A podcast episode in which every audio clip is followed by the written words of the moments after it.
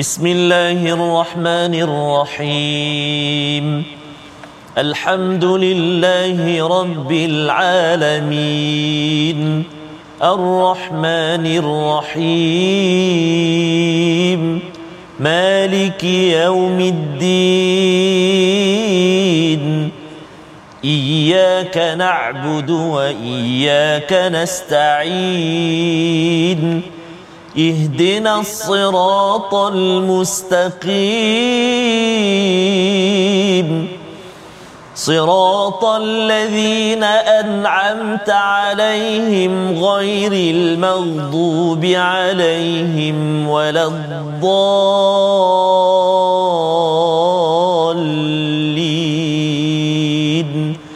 آمين. صدق الله العظيم. Assalamualaikum warahmatullahi wabarakatuh. Alhamdulillah wassalatu wassalamu ala Rasulillah wa ala alihi wa man wala syada la ilaha illallah syadana Muhammadan abduhu wa rasuluhu. Allahumma salli ala sayidina Muhammad wa ala alihi wa sahbihi ajma'in. Amma ba'du. Apa khabar tuan-tuan dan puan yang dirahmati Allah sekalian? Kita bertemu dalam My Quran Time. Baca faham amal pada hari ini untuk sama-sama kita meneruskan surah Muhammad bersama Al-Fadil Ustaz Tarmizi Abdul Rahman. Khabar Ustaz? Alhamdulillah pada Safas. Safas sihat ya. Alhamdulillah. Kita saya. doakan Safas ya. Ya. Anak-anak kita yang Nah, uh, kurang sihat, demam sebagainya. sekarang pasal panas Oh, Ustaz ya pelbagai panas. perkara yang kita pun baru balik raya Betul. kita jaga kesihatan dan hmm. dalam masa yang sama kita pasti perlu memohon pada Allah SWT Ya, dimudahkan urusan kesihatan pada semua anak-anak kita Ustaz ya yang pergi ke sekolah yang perlu kan ya menuntut ilmu dalam masa yang sama perlukan kesihatan daripada Allah Subhanahu Wa Taala. Pada hari ini kita ingin meneruskan halaman ke 508 daripada surah Muhammad. Semalam sudah pun kita memulakannya. Kita mulakan dengan doa subhanakala ilmalana illa ma 'allamtana innaka antal alimul hakim. Rabbi zidni ilma. Moga-moga Allah menambahkan ilmu, kebaikan, keberkatan dengan ilmu yang kita peroleh pada hari ini. Apakah sinopsis bagi halaman 508? Kita perhatikan.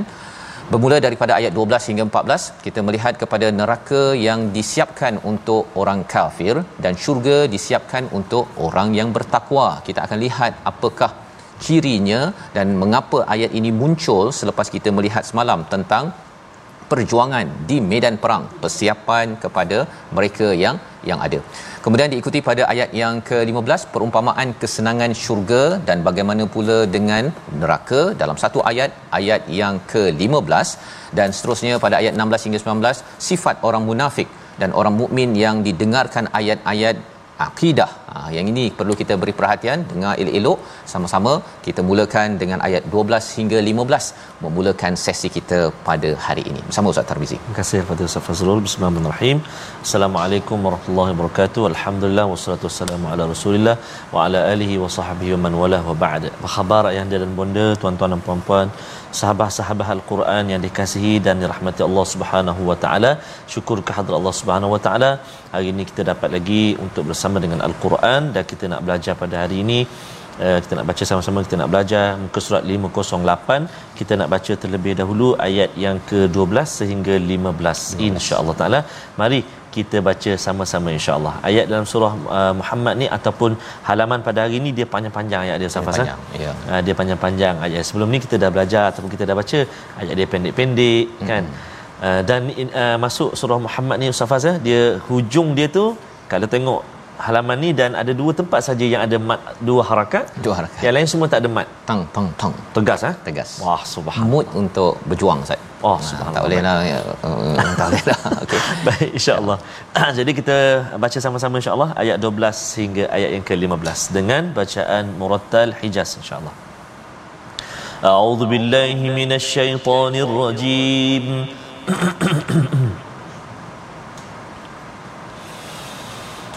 إن الله يدخل الذين آمنوا وعملوا الصالحات جنات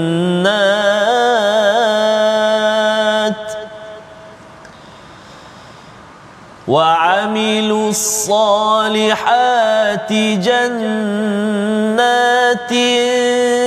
تجري من تحتها الأنهار.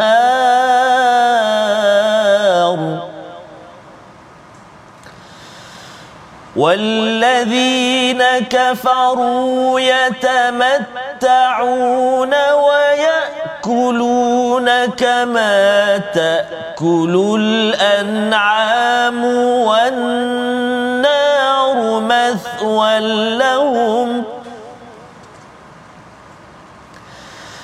وكأي من قرية هي أشد قوة من قريتك التي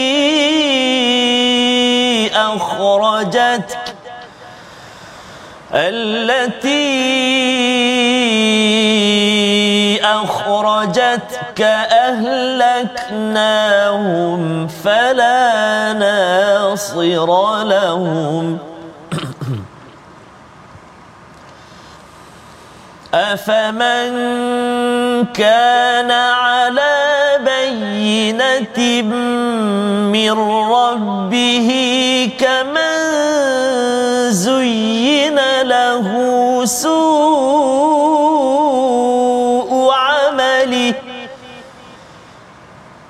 كمن زين له سوء عمله واتبعوا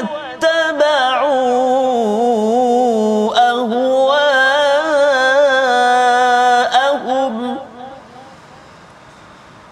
مثل الجنة التي وعد المتقون فيها أنهار من ماء غير آسد وأنهار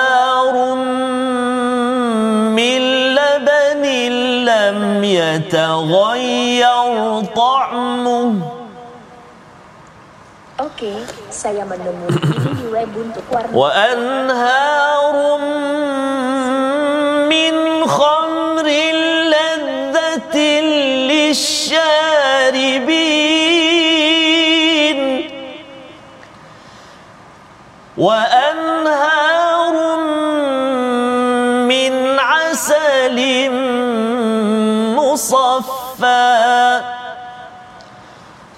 ولهم فيها من كل الثمرات ومغفرة من ربهم ومغفرة من ربهم كمن هو خالد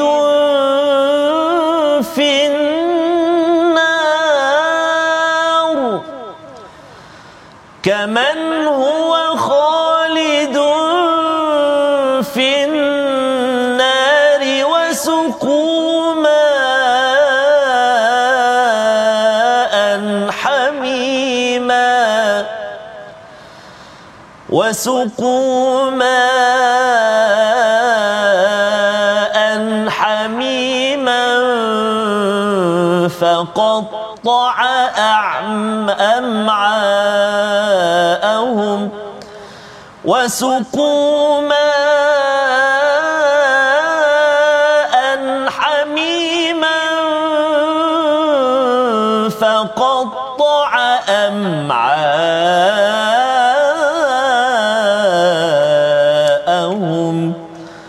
صدق الله العظيم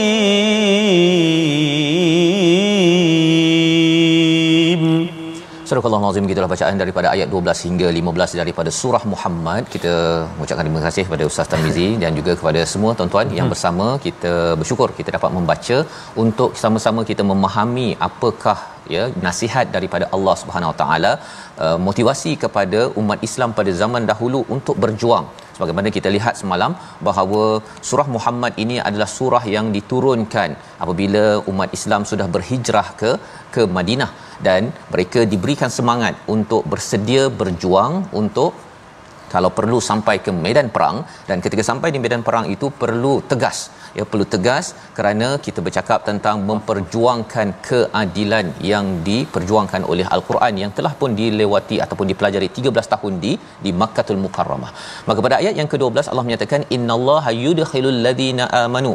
Sesungguhnya Allah memasukkan orang yang beriman dan beramal soleh ke dalam syurga. Perkataan yudkhilu itu menarik ustaz ya. Maksudnya Allah memasukkan dalam mudhari' ini Ya. maksudnya macam sedang berlaku Ah. ketika wahyu ini turun Masya-Allah. memberi semangat kepada sahabat bahawa walaupun mereka meninggalkan harta mereka di Mekah walaupun mereka terpaksa berkorban uh, orang ansar mereka bukan orang kaya ustaz Betul. mereka tak kaya tetapi bila datang muhajirin orang yang daripada hmm. negara lain ya negeri lain dia lebih kurang macam ada orang daripada Indonesia hmm. daripada negara luar kerana mereka dihalau hmm. dan kemudian masuk ke negara kita itulah yang berlaku kepada orang Mekah yang dihalau daripada Mekah dan akhirnya mereka mereka pergi ke Madinah.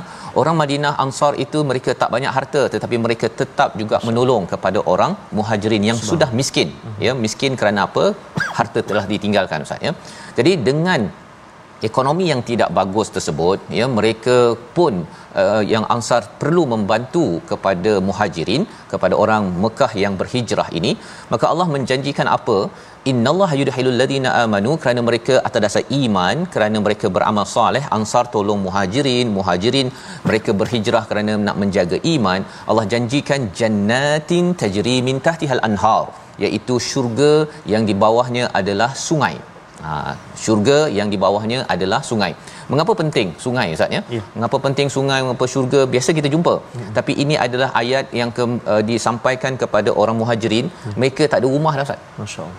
Tak ada apa dah ya. Mereka datang ke Madinah dan orang Madinah yang ada apa yang ada itu hmm. kalau katakan uh, Abu Ayyub Al-Ansari contohnya rumahnya sempit Allah. itulah yang diberikan kepada ataupun dijemput Nabi ke rumahnya mana yang ada mereka kongsikan kerana apa kerana Allah berkata kalau katakan kamu sanggup berkorban kerana kebaikan yang ada kerana iman dan amal soleh Uh, bukan sekadar kamu dapat rumah tetapi kamu dapat jannatin tajri min tahtihal anhar. Kalau kita lihat jannat ini konsep taman ustaz ya. Ya. Kita makin berumur Betul. Kita akan makin suka kebun. Ah, Ha, betul. yang itu itu perkara yang uh-huh. saya baru perasan. Betul, Dulu saya tak berapa gemar sangat pokok-pokok ni kan. Tapi bila dah umur bertambah, belum lagi tua. Ada pokok apa? pokok macam-macam okay. Okey. Jadi uh, itu adalah naluri kepada seorang yang berumur makin lagi kita nakkan sungai. Ya. Misalnya kita nak uh, ada pantai, ada sungai, itu bukan sekadar orang dewasa. Yang anak-anak kita pun hmm. kalau dapat pergi sungai, dapat pergi hmm. apa pantai, Betul. kalau tak dapat pun dapat pergi swimming pool, kalau tak pun bathtub je lah. Ya, yang tempat besar mandi dalam hotel tu suka sangat. Ya. Jadi itu melambang kepada apa? Lambang kepada kekayaan. Allah kata kalau kamu miskin, kamu kaya tapi kamu tinggalkan barang ataupun harta di uh, Mekah ataupun kamu orang di Madinah ini kamu membantu dalam perjuangan kebaikan ini, tak apa. Kamu akan dapat kebun-kebun ya kebun-kebun yang katakan uh, orang yang Islam Ustaz ya di Mekah itu ada kebun ataupun ada harta ditinggalkan tak apa. Nanti akan digantikan dengan kebun dengan sungai. Walladzina kafaru manakala orang yang kafir itu mereka hanya bersenang-senang dan makan seperti makannya binatang ternakan. Ha, Allah berikan uh, uh, perbandingan begitu. Iaitu kalau kita bercakap tentang mengapa sampai tahap binatang ternakan binatang ternakan ni ambil benda yang rendah-rendah ya Ustaz. Betul. lembu ambil rumput. Dia tak ada nak spaghetti. Contohnya kan? Dia tak ada pula pergi order apa tom yam tom yam Thailand ke tom yam putih. Dia tak ada. Dia ambil yang rendah-rendah. Subhanallah. Maka apabila Allah membuatkan perumpamaan orang yang kufur yang tidak beriman ini makan bersenang dan makan seperti haiwan maksudnya mereka punya taste ini keinginan mereka ni benda yang rendah-rendah. Orang yang beriman dia ada keinginan yang tinggi ustaz dan dia tak dapat kat sini tak apa tetapi saya nak berada di syurga nanti. Kalau di sini saya sudah makan sedap-sedap, dah dapat kesenangan yang okey, saya tidak mahu ianya terputus di sini sahaja. Saya mahu kekal, maka itulah perjuangan ataupun semangat yang diperoleh uh, para sahabat untuk mereka berjuang berhijrah ke Madinah ataupun orang di Madinah Ansar itu membantu kepada muhajirin daripada Mekah. Kepada orang kafir ini Allah kata wannaru maswallahum iaitu neraka adalah tempat tinggal jangka masa panjang untuk mereka. Allah. Ya, freehold. Freehold tetapi neraka Ustaz ya tetapi bagi umat Islam mereka akan dapat syurga yang Allah terangkan lagi pada ayat ke-15 sebentar nanti. Pada ayat yang ke-13 kita baca sekali lagi ayat ini untuk kita sama-sama melihat apa apa sebab Allah tawarkan perkara ini. Ayat 13 bersama Fadil Ustaz Tarmizi. Terima kasih Fadil Ustaz Fazrul. Tuan-tuan dan puan ibu ayah sahabat Al-Quran ini kasih Allah Subhanahu Wa Taala sekalian. Ustaz Faz sebut rumah-rumah tadi bina rumah sebagainya Ustaz Faz. Ya. Teringat ada perkongsian daripada sahabat Al-Quran Mhm. yang uh, ada seorang uh, puan ni buat uh, rumah ngaji. Ya. masih membina rumah untuk mengajak seberapa ramai untuk mengaji kenalkan al-Quran Betul. sehingga ada satu masa Safasa yang kita kongsikan sampai satu masa tak tak cukup dana Mhm. dijualkan emas Emas uh, ya. perhiasan yang ada Ya, ya. Ya salam Safasa itu tanda biarlah miskin di sini ya, dia ada harta Ustaz ya. Sebenarnya emas itu gadai pergi uh, bercuti satu dunia. Betul. Lagi seronok kan? Betul. tetapi seronok di sini tak Allah. tak lama Ustaz. Dan uh, puan tersebut kita ucapkan ya. tahniah dan menjadi inspirasi kepada kita ya. semua. Kena convert tukarkan harta kita ini kepada akaun akhirat Ustaz. Subhanallah. Itu Nanti lebih. tadi kita ziarah InsyaAllah. uh, rumah ngaji ni ya. InsyaAllah. Nun di uh, Bumi Kenyalang oh bumi kenyang InsyaAllah. Baik, jadi kita baca sekali lagi ayat yang ke-13. Tuan-tuan dan puan ibu ayah sekalian, jom kita baca sama-sama ayat yang ke-13. A'udzubillahi minasyaitonirrajim. وكأين من قرية هي أشد قوة من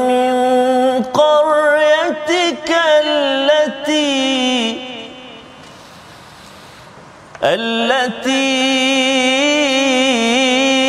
أخرجتك أهلكناهم فلا ناصر لهم. صدق الله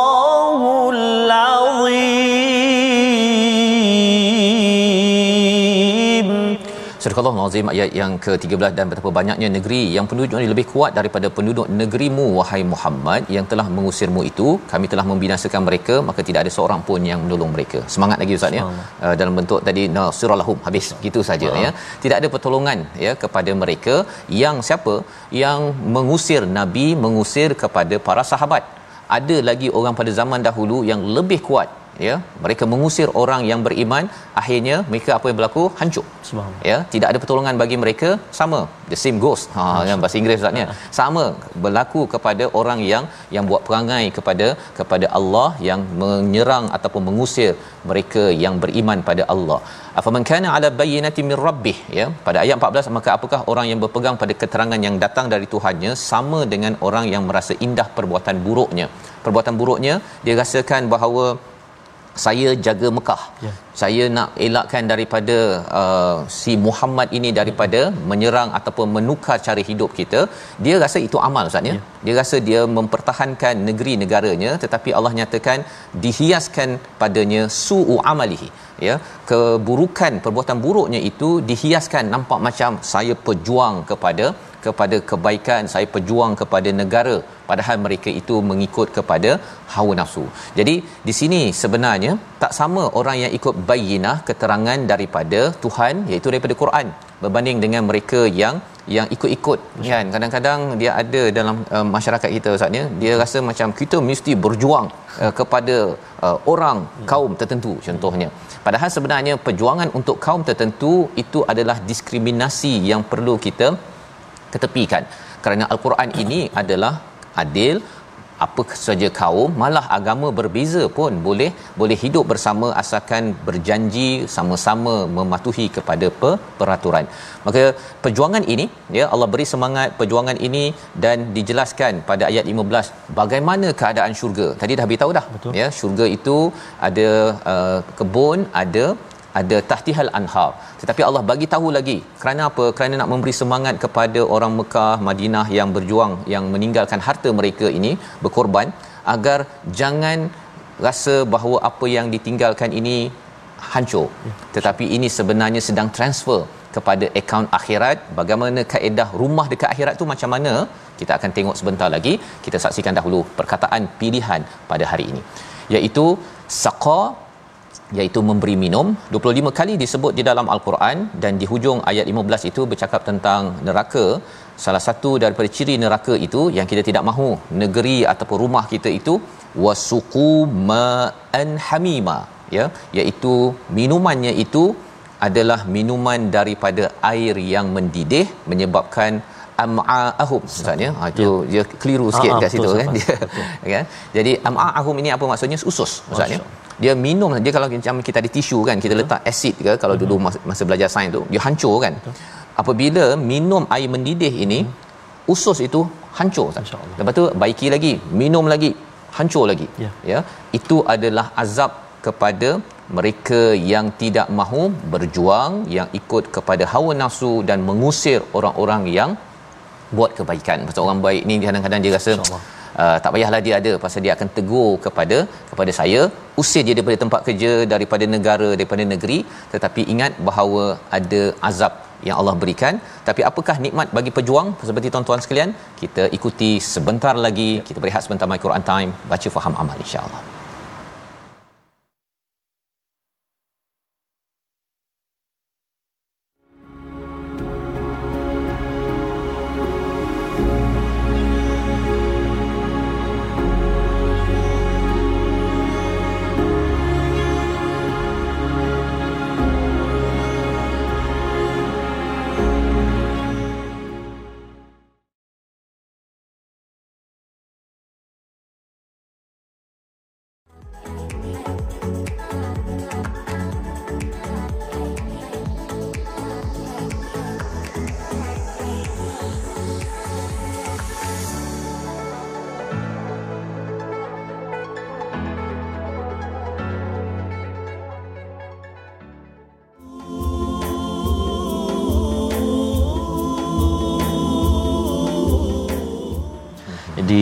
satu apa uh, gesaan kalau kita perhatikan tadi uh, Al-Fatihah Safazir bagaimana orang-orang Ansar Betul. yang sanggup menerima orang yang tak ada apa-apa, Betul. orang yang berhijrah mm-hmm. kan subhanallah Safaz eh?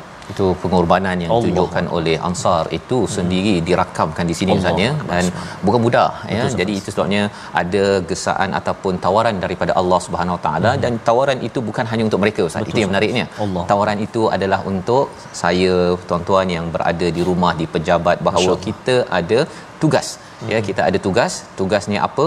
Yang sudah pun kita belajar Ya. iaitu berjuang dalam kapasiti masing-masing untuk memastikan agama ni ustaz ya. Agama ini semalam kita bincang intan surullah yansurkum yuthabbit Aqdam. aqdamakum. Jika kita tolong Allah dalam apa cara sekalipun Ya. sebenarnya untuk meningkatkan agama untuk memastikan kebenaran keadilan berlaku Allah pasti tolong kita insya-Allah. Jadi kita Ya. ingin teruskan dengan tajwid dahulu Ustaz. Baik, terima kasih kepada Ustaz Fazrul. Kita nak berjuang juga dalam pengajian Al-Quran kita. Kita nak terus walaupun susah, walaupun Allahu Akbar Ustaz, tak ingat-ingat saya apa nama hukum ni. Tapi mm-hmm. tetap juga tak apalah Ustaz. Betul. Tak ingat pun tak apalah tapi nak juga belajar. Kita nak lihat apakah uh, uh, ulang kaji tajwid kita untuk hari ini. Mari kita sama-sama ikuti iaitulah menyempurnakan hukum-hukum tajwid dan menjelaskan sebutan huruf ain dan juga huruf hamzah pada ayat yang ke-15. Ha, ayat yang ke-15 subhanallah sangat panjang ayat dia namun kita nak fokuskan iaitu pada uh, akhir ayat yang ke-15 a'udzubillahi minasyaitonirrajim وسقوا ماء حميما فقطع أمعاءهم سبحان الله صدق الله العظيم Iaitulah antara yang perlu kita beri perhatian uh, iaitu yang pertama sekali ma'an kalimah ma'an mat wajib empat atau lima harakat kena jaga satu dua tiga empat lima contoh cara kira kemudian an kepada ha ha tanwin bertemu dengan ha izhar halqi jelaskan bacaan kita jangan dengung hati-hati huruf ha ha pedas dengan halqum dua. Yang ketiga ma man fa tanwin bertemu dengan fa. Ikhfa hakiki dengan dua harakat. Jaga pada huruf ta faqatta faqatta dan ini juga yang perlu kita beri fokus iaitu kalimah faqatta'a lepas tu datang hamzah. Selepas ain datang datang hamzah. Faqatta'a am faqatta'am supaya dua-dua tak bunyi macam ain faqatta'am ah kan saya pun tadi awal-awal tadi pun bahaya juga kalimah am'ahum ini jarang-jarang kita jumpa dalam al-Quran usus apa saya khusus Ha tengok hmm. uh, jarang kita jumpa kan dalam Ya. yeah. al-Quran. Satu. Uh, dan juga hati jangan jadi dua-dua hamzah. Faqatta'am dua-dua hamzah pula. Jadi yang pertama ain, yang kedua hamzah. Bagaimana cara dia? Ain kenal pasti di tengah halqum, hamzah kenal pasti di pangkal lidah kita. Eh pangkal halqum kita. Ain kat tengah, hamzah pangkal bawah. Faqatta'am faqatta'am am'a'ahum itu fokus kita pada hari ini moga-moga dapat kita sama-sama baiki ataupun kita percantikkan bacaan kita dan pastinya uh, jemput untuk menyemaknya dengan guru-guru kita mudah-mudahan kita berjaya insya-Allah wallahu alam terima kasih Terima kasih ucapkan pada Ustaz Tarmizi uh, bagaimana kita membaca di hujung ayat 15 tadi Ya, Ustaz ya. Sebenarnya ayat 15 tu panjang Oh, betul, gambaran tentang syurga yang dijanjikan Masya- kepada orang yang memperjuangkan takwa Ustaz. Nah, takwa ini bukan hanya dianya sendirian ya. Al-muttaqun ini adalah orang-orang bertakwa. Mhm. Subhanallah. Jadi kita bukan sekadar nak takwa seorang-seorang. Betul. Kita nak ahli keluarga kita bertakwa, syarikat kita bertakwa, negeri negara kita bertakwa. Maka kalau orang yang berjuang seperti orang uh, muhajirin daripada Mekah ke Madinah ini uh, mereka dijanjikan apa? Ya kalau kita juga berjuang dalam takwa ini fiha anharum mimma in ghairi asin. Subhanallah Tadi dah kita tahu bahawa ada jannat, ada kebun-kebun, ada sungai. Kalau kebun itu maksudnya dengan cantiknya, hijaunya dan ada sungai Ustaz ya. Sungai ini adalah lambang ketenangan. Ya kita memang memang happy lah Ustaz. Betul. Ya. Kalau orang bercuti pun tak adanya dia pergi jauh daripada air. Biasanya makin dekat dengan dengan air. Maka Allah nyatakan airnya ataupun uh, sungai ini bukan kaling-kaling Ustaz. Ya, ada banyak jenis pula tu. Satu sungai daripada air yang tak berubah dia punya sifatnya. Kadang-kadang ada air kita pergi sungai rupanya airnya dah coklat. Kan? Bukannya ada air coklat boleh minum tapi rupa-rupanya ialah penuh dengan keladak. Ha, yang ini air yang jernih. Sebabnya kalau kita pergi ke sungai ke laut yang jernih itu dia memang subhanallah Ustaz, ya. Itu uh, apa yang didambakan ya didambakan. Yang keduanya uh, sungai daripada laban daripada air susu lam yataghayyar ta'muhu iaitu yang tidak berubah susunya. Pasal susu ni ustaz ya? Ya. kita susu kotak tu Oh. kita buka satu hari kita biar dalam kereta betul. besok masuk kereta memang berbau. Ya tetapi kalau di akhirat di syurga ini tak berubah langsung. Masya ya terus boleh minum. Dan yang ketiganya wa anhar iaitu uh, sungai daripada khamr. Subhanallah. Ha, daripada daripada arak yang uh, ladzah ladzah bukan laziz Ha, ha. ya ladzah mengapa apa beza ladzah dengan laziz laziz ini kita dah pernah rasa lah ustaz ya. Tapi ladzah ni dia punya rasanya tu tak pernah dirasai. Satu pasal kita tak pernah rasa kat uh, dekat-dekat dunia ya. Pasal tak pernah minum arak. Tapi satu lagi bagi orang yang pernah minum arak tetapi akhirnya memilih jalan takwa dia akan rasakan eh ini yang paling sedap lisyaribin untuk diminum. Dan yang keempatnya sungai daripada asalim musaffa masyaallah madu yang murni. Empat jenis ustaz. Jadi sebenarnya bila cakap tentang eh banyak sangat jenis sungai ni buat apa? Buat apa banyak-banyak ni? Kan? Sebenarnya kalau kita tengok pada rumah orang kaya ustaz ya zaman sekarang ni kalau rumah yang istilahnya fountain. Oh. ha, kan ada fountain coklat yang kita boleh letak ya kan? Apa istilahnya? Tanpa had ya. Itu adalah lambang kekayaan yang maksimum. Ya fountain yang kecil itulah kan. Hmm. tapi kalau sampai sungai Oh, dia penuhi dengan air dengan uh, dengan dengan asal Betul. ataupun madu hmm. ataupun arak dan juga laban ini ini memang kaya melampau ni. Dan Allah beri gambaran lebih jelas ini kerana apa? Kerana biarlah kamu miskin wahai muhajirin kerana meninggalkan harta. Tetapi kerana kamu uh, berjuang atas takwa Tuan-tuan berjuang atas takwa, ambil duit itu digunakan untuk memperjuangkan Quran, kebaikan, sponsor rumah-rumah ngaji ataupun kepada kepada kita target nak uh, Quran Time 2.0 Ustaz Oh, kan. subhanallah. Ya, kita tuan-tuan yang sudah menyumbang, kita terus menyumbang. Ya. Dia tidak pernah miskin sebenarnya Betul, kerana kita sedang transfer nak dapat bukan sekadar apa air minum ataupun madu, arak dan sebagainya yang biasa-biasa Betul. sampai jadi sungai Ustaz. subhanallah Memang kaya betul lah ni. Dan bagi orang yang tidak mahu berbuat demikian, Allah cakap apa? Ataupun tambahan lagi, ada lagi. Ya. Walahum fiha min kulli thamarat. Ada buah-buahan Ustaz. masyaallah Buah-buahan. Pasal bila cakap tentang segala jenis buah-buahan, ia lambang kekayaan juga. Betul. Bukannya kita boleh setiap hari Betul. nak pergi beli durian Oh. oh. atau mangga setiap hari, tak ada ya. Pasal ia memakan terutama di negara Arab itu amat mahal. wa maghfiratu mir rabbihim dan yang pentingnya mendapat keampunan daripada Allah kerana kerana mengapa penting keampunan kadang-kadang kita pergi rumah orang ustaz ya, Ya. ada makanan ya tapi orang tu pandang gitu aja kan dia pandang semacam Ah, je ah. pada kita. Rupa-rupanya kita, dia tak suka kita datang. Ah, ha, tapi Allah beri keampunan kaman huwa khalidun finnar. Adakah sama dengan mereka yang di neraka kekal diberi air? Kali ini bukan air daripada sungai yang sedap-sedap tadi itu tetapi daripada air yang menggelegak Masya-Allah. hancur ususnya kita baca ayat yang seterusnya ayat 16 hingga 19 menyambung bagaimana kita perlu berjuang untuk mendapat ganjaran rahmat hingga ke syurga Allah suatu hari nanti bersama Ustaz Tarmizi. Baik. Terima kasih kepada Ustaz Fazrul. Subhanallah banyaknya nikmat yang Allah kurniakan ha, kepada kita, beri galakan, beri semangat pada kita. Betul kita banyak uh, dosa amalan kita sedikit tapi itu tidak moga-moga tidak akan uh, melemahkan kita dan menjauhkan kita bahkan kita terus bersemangat untuk mencapai ke- keampunan Allah Subhanahu Wa Taala. Amin ya rabbal alamin.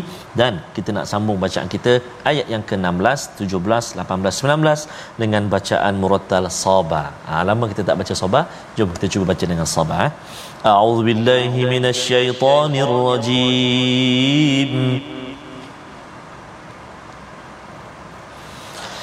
ومنهم من يستمع إليك حتى إذا خرجوا من عندك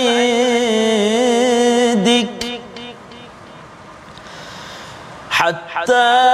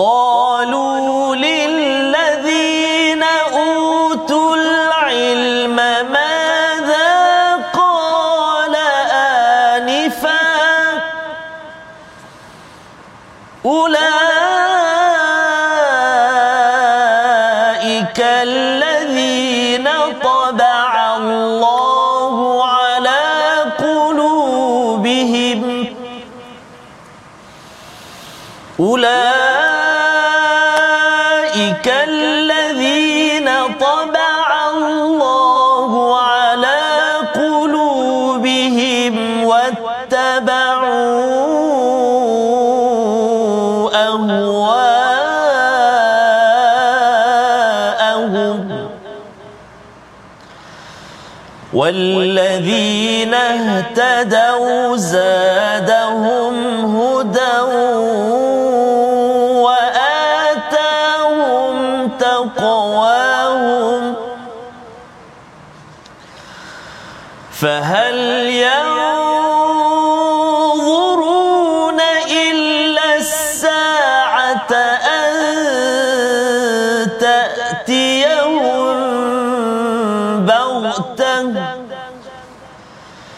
فقد جاء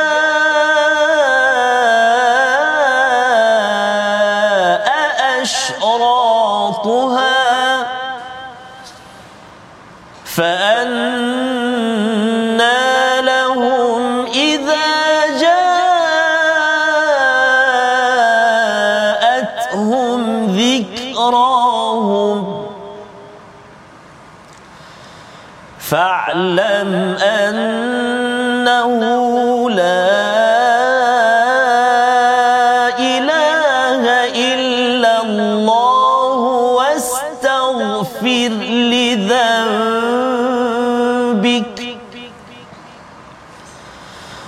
واستغفر لذنبك وللمؤمنين والمؤمنات.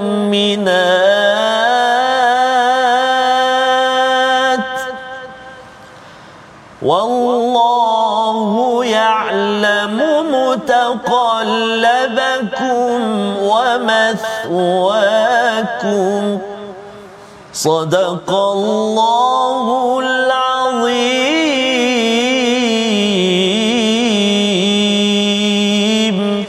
Surah Al-Nazim kita bacaan ayat 16 hingga 19 menyambung. Bila Allah dah beri tawaran saatnya kepada para sahabat yang berjuang juga untuk kita perjuangan al-muttaqun perjuangan takwa kita bina dalam kehidupan kita seharian Allah sudah beri gambarannya. Tetapi ada cabaran. Bila berjuang ini ada cabaran dalam zaman Nabi itu wa minhum man yastami'u ilaika hatta idza kharaju min indik iaitu ada di kalangan mereka iaitu orang-orang munafik mereka dah dengar pada nabi ya dah dengar dengan nabi dan uh, nabi berceramah nabi beri nasihat. Bila mereka keluar itu daripada sisimu mereka kata uh, kepada orang yang berilmu bukan cakap pada nabi Muhammad dia cakap pada orang yang ada ilmu di kalangan sahabat uh, madza qala anifa? Ya uh, tadi apa yang nabi cakap tadi eh? yang tadi ini tadi. Dia bukan tanya pada nabi sallallahu alaihi wasallam. Boleh tanya je pada nabi tapi dia tanya kepada kepada orang lain. Apa motifnya motifnya ialah kerana dia nak beritahu uh, susah apa yang nabi cakap tu. Perang wish ha, bila dia cakap perkara-perkara tersebut kalau ada orang sokong dia dia rasakan bahawa dia mendapat pengesahan ustaz. Yeah dia nak cuba lari dia nak cakap dia tak setuju perang nak berjuang nak gunakan harta. Dia tak nak cakap bahawa dia tak setuju. Pasal kalau cakap tak setuju itu maksudnya dia melawan pada nabi. Jadi kaedahnya itu dia pergi jumpa orang dia cucuk orang lain ustaz. Dia eh tadi nabi cakap apa ni? Eh? pasal perang? Uh, kau rasa macam mana perang dia mempersoalkan sesuatu kebaikan takwa yang perlu dibuat. Zaman sekarang lah ustaz ya? Yeah. uh, jomlah uh, bos tadi cakap apa? Kita kena buat program Quran. Mm-hmm. aku rasa program Quran ni menambah produktiviti ke macam mana? Apa motif soalan itu sebenarnya? Kecuali ada masalah hati yang menyebabkan pertanyaan itu dilontarkan. Jadi Allah bongkar perkara ini Allah kata ulaikal ladzina taballahu ala qulubihim. Allah sudah memateri mengunci hati mereka dan mereka mengikut kepada hawa nafsu. Itu sebabnya mereka tidak mahu mentaati pada rasul tidak mahu berjuang. Mereka jadi lembik ustaz. Jadi cara orang lembik ini ialah dia kalau dalam surah taubah pun kita dah jumpa kalau ada kuda tu mereka pergi ke caravan yang satu dia kata eh macam mana ya dia jual jual jual. Berita uh, apa istilahnya berita yang tidak pasti untuk melemahkan umat umat yang ber, beriman. Jadi Allah mengingatkan perkara ini dalam berjuang kita akan berjumpa orang-orang ini wallazi nahtadau mereka yang diberi hidayah apakah tanda diberi hidayah? Tak percaya Ustaz. Tidak mudah dipengaruhi oleh uh, anasir-anasir inilah. Ya bila orang uh, apa ada uh, Quran-Quran ni kena buat ke? Nambah produktiviti ya? Kita dah tahu dah orang ni ada penyakit. Masyaallah. Abaikan mereka hmm. itu tandanya kita mendapat hidayah kerana jelas panduan daripada Allah. Allah akan tambah lagi hidayah kepada mereka kepada orang beriman. Wa atahum taqwahum. Allah akan menambah lagi takwa mereka Ustaz bila menambah takwa maksudnya ini makin dekat lagi untuk menjadi orang yang muttaqun. Muttaqun ini adalah orang yang betul-betul bertakwa ia adalah satu perjalanan. Macam kita lah tuan-tuan ustaz ya. Kita baca Quran ini kita bukannya al-muttaqun lagi. Kita yattaqun sedang dalam proses kita nak baiki ada kekurangan ya. Dan inilah perjuangan kita bersama ahli keluarga kita. Ayat yang ke 18 fahal yanzuruna illa sa'ata an ta'tiyahum ba'tah bagi maka apa lagi yang mereka tunggu-tunggu selain hari kiamat yang akan datang kepada mereka secara tiba-tiba? Allah mengingatkan kepada orang-orang munafik sebenarnya. Yeah. sampai bila lagi nak berubah? Ha bila lagi? Nak tunggu sampai hari kiamat? Ha, lebih kurang begitu perkataannya. Faqad jaa asyratuha uh, kedatangan hari kiamat ini dah ada dah tanda-tandanya. Salah satunya kehadiran nabi yang akhir Nabi Muhammad. Ya, kita ni memang dah dekat dah Ustaz. Amat dekat dengan hari kiamat dan kalau ada yang kata berapa tahun lagi kan? Berapa tahun lagi saya nak buat persediaan kan? Mhm. Dia bukan berapa tahun lagi bumi nak kiamat. Berapa tahun kita ni nak kiamat? Ya. Bila kita nak meninggal. Ya. Ha, kalau kita tahu bahawa oh, mati ini bila-bila masa tidaklah menunggu uh, lambat lagi kot 50 tahun sempat lagi ya. buat apa-apa yang saya nak buat ini adalah penyakit dalam orang-orang munafik yang berlaku pada zaman Nabi fa anna lahum idza ja'atuhum dhikrahum apabila ya maka apa gunanya bagi mereka kesedaran itu apabila kiamat sudah sudah datang. Sebabnya bagaimana kita nak membina jiwa takwa ini tuan-tuan sekalian? Ayat 19 kita baca sekali lagi. Inilah proses yang kita perlu lalui yang perlu kita laksanakan nabi dan juga para sahabat kita sebagai umat Nabi sallallahu alaihi wasallam. Ayat 19 bersama Ustaz Tarmizi. Terima kasih kepada Ustaz Fazrul, tuan-tuan dan puan-puan, sahabat-sahabat Al-Quran, muslimin dan muslimat yang dikasihi dirahmati Allah Subhanahu Wa Taala. Ramai yang berkongsi pada hari ini Ustaz Fazrul di ruangan Facebook kita. Ah, Moga-moga Allah Subhanahu Wa Taala terus mengurniakan kemudahan buat kita semua untuk bersama dengan Al-Quran. Terima kasih banyak di atas sokongan doa yang tidak berbelah bahagi bersama dengan Al-Quran, My Quran Time dan program-program di TV Al-Hijrah ini. Subhanallah. Baik, kita nak baca ayat yang ke-19. Mari kita gemakan sekali lagi ayat yang ke-19. A'udzubillahi minasyaitonirrajim. فاعلم أنه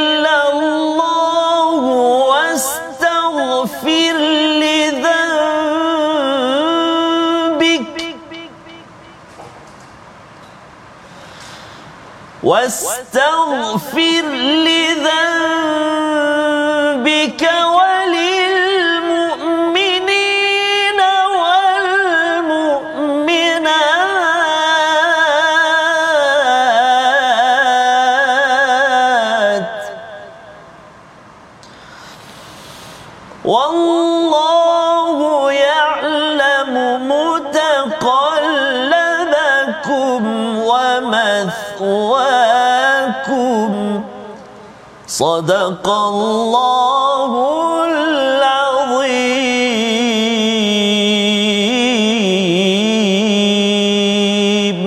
Surah Al-Nazim ayat yang ke-19 adalah seruan untuk kita. Yang pertama, ketahuilah cari ilmu la ilaha illallah. Tauhid ustaz. Ya, ya. maksudnya seruan ini paling tinggi. Belajar kejuruteraan doktor belajarlah macam-macam. Itu ibu ayah perlu utamakan. Tapi paling utama jangan sampai anak belajar Ya. kejuruteraan tak kenal siapakah pemberi rezeki. Masya dia rasakan bahawa dia belajar uh, sungguh-sungguh tu pasal nak cari makan. Masya. Nah, kalau nak cari makan sebenarnya Allah beri perumpamaan tadi yang binatang. Minta maaf Ustaz ya. Allah beritahu pun ada makanan dia. Nak ceritanya ialah pemberi rezeki adalah Allah. Kita berusaha minta makin dekat dengan Allah dan yang keduanya wastaghfir lidzambik ya dan mohonlah keampunan untuk dosamu ya ataupun kesilapanmu. Untuk Nabi uh, dosa uh, lidzambik ini adalah strategi Nabi mungkin tersilap dalam membebaskan orang tawanan itu adalah satu dzamb ya tetapi diminta juga keampunan untuk orang beriman lelaki dan wanita ha, sebenarnya ini istilah yang besar iaitu apa nabi bukan hanya untuk diri sendiri Ya. untuk umatnya sekali Masya Allah. pemimpin minta doa untuk semuanya ya. kerana kita tahu kalau kita ada kesilapan dari kalangan staf kita anak kita bukan mereka saja minta keampunan kita minta agar semuanya berkumpul dalam hidayah takwa menuju Allah Subhanahu Wa Taala. Kita saksikan resolusi kita di akhir ini. Yang pertama bina sistem keislaman yang kuat dalam diri keluarga dan negara. Yang kedua kita sucikan niat dalam menuntut ilmu agar sampai kepada kefahaman ilmu yang sebenarnya dan yang ketiga kita mohon Allah tetapkan petunjuk untuk menempuh jalan yang lurus. Bersama Ustaz. Terima kasih Fadil Safas. A'udzubillahi minasyaitonirrajim. Bismillahirrahmanirrahim. Alhamdulillahi alamin. Wassalatu wassalamu ala asyrafil anbiya'i wal mursalin wa ala alihi wa sahbihi ajma'in. Ya Allah ya Rahman wa ya Rahim ya Tuhan kami ya Allah. Ampunilah dosa-dosa kami. Ampunilah dosa ibu ayah kami, ibu ayah mertua kami, muslimin dan muslimat, mukminin dan mukminat birahmatika ya arhamar rahimin. Ya Allah ya Tuhan kami berkatilah segala ilmu yang telah kami pelajari saat ini ya Allah. Jadikan ianya saham buat kami ya arhamar rahimin. Jadikan ia teman kepada kami tatkala mana kami telah pergi meninggalkan dunia nanti ilmu-ilmu yang kami belajar, ilmu yang kami sampaikan menjadi penghubung buat kami mendapat pahala dan ganjaran daripadamu ya Allah. Wa sallallahu ala sayyidina Muhammad wa ala alihi wa sahbihi baraka wa sallam. Walhamdulillahi rabbil alamin. Taqabbalallahu. Minna wa minkum taqabbal ya karim moga-moga Allah mengkabulkan doa Amin. kita dan jangan lupa tuan-tuan untuk kita terus berjuang sebagaimana para sahabat Muhajirin dan Ansar membina takwa sehingga kan Allah men, menawarkan syurga. Salah satu platform kita bersama tabung gerakan al-Quran. Kerana kita yakin bahawa perjuangan al-Quran bukan hanya untuk diri kita tetapi untuk keluarga dan masyarakat seluruhnya mukminin mukminat. Kita bertemu lagi dalam halaman seterusnya. By Quran Time baca faham amal insyaallah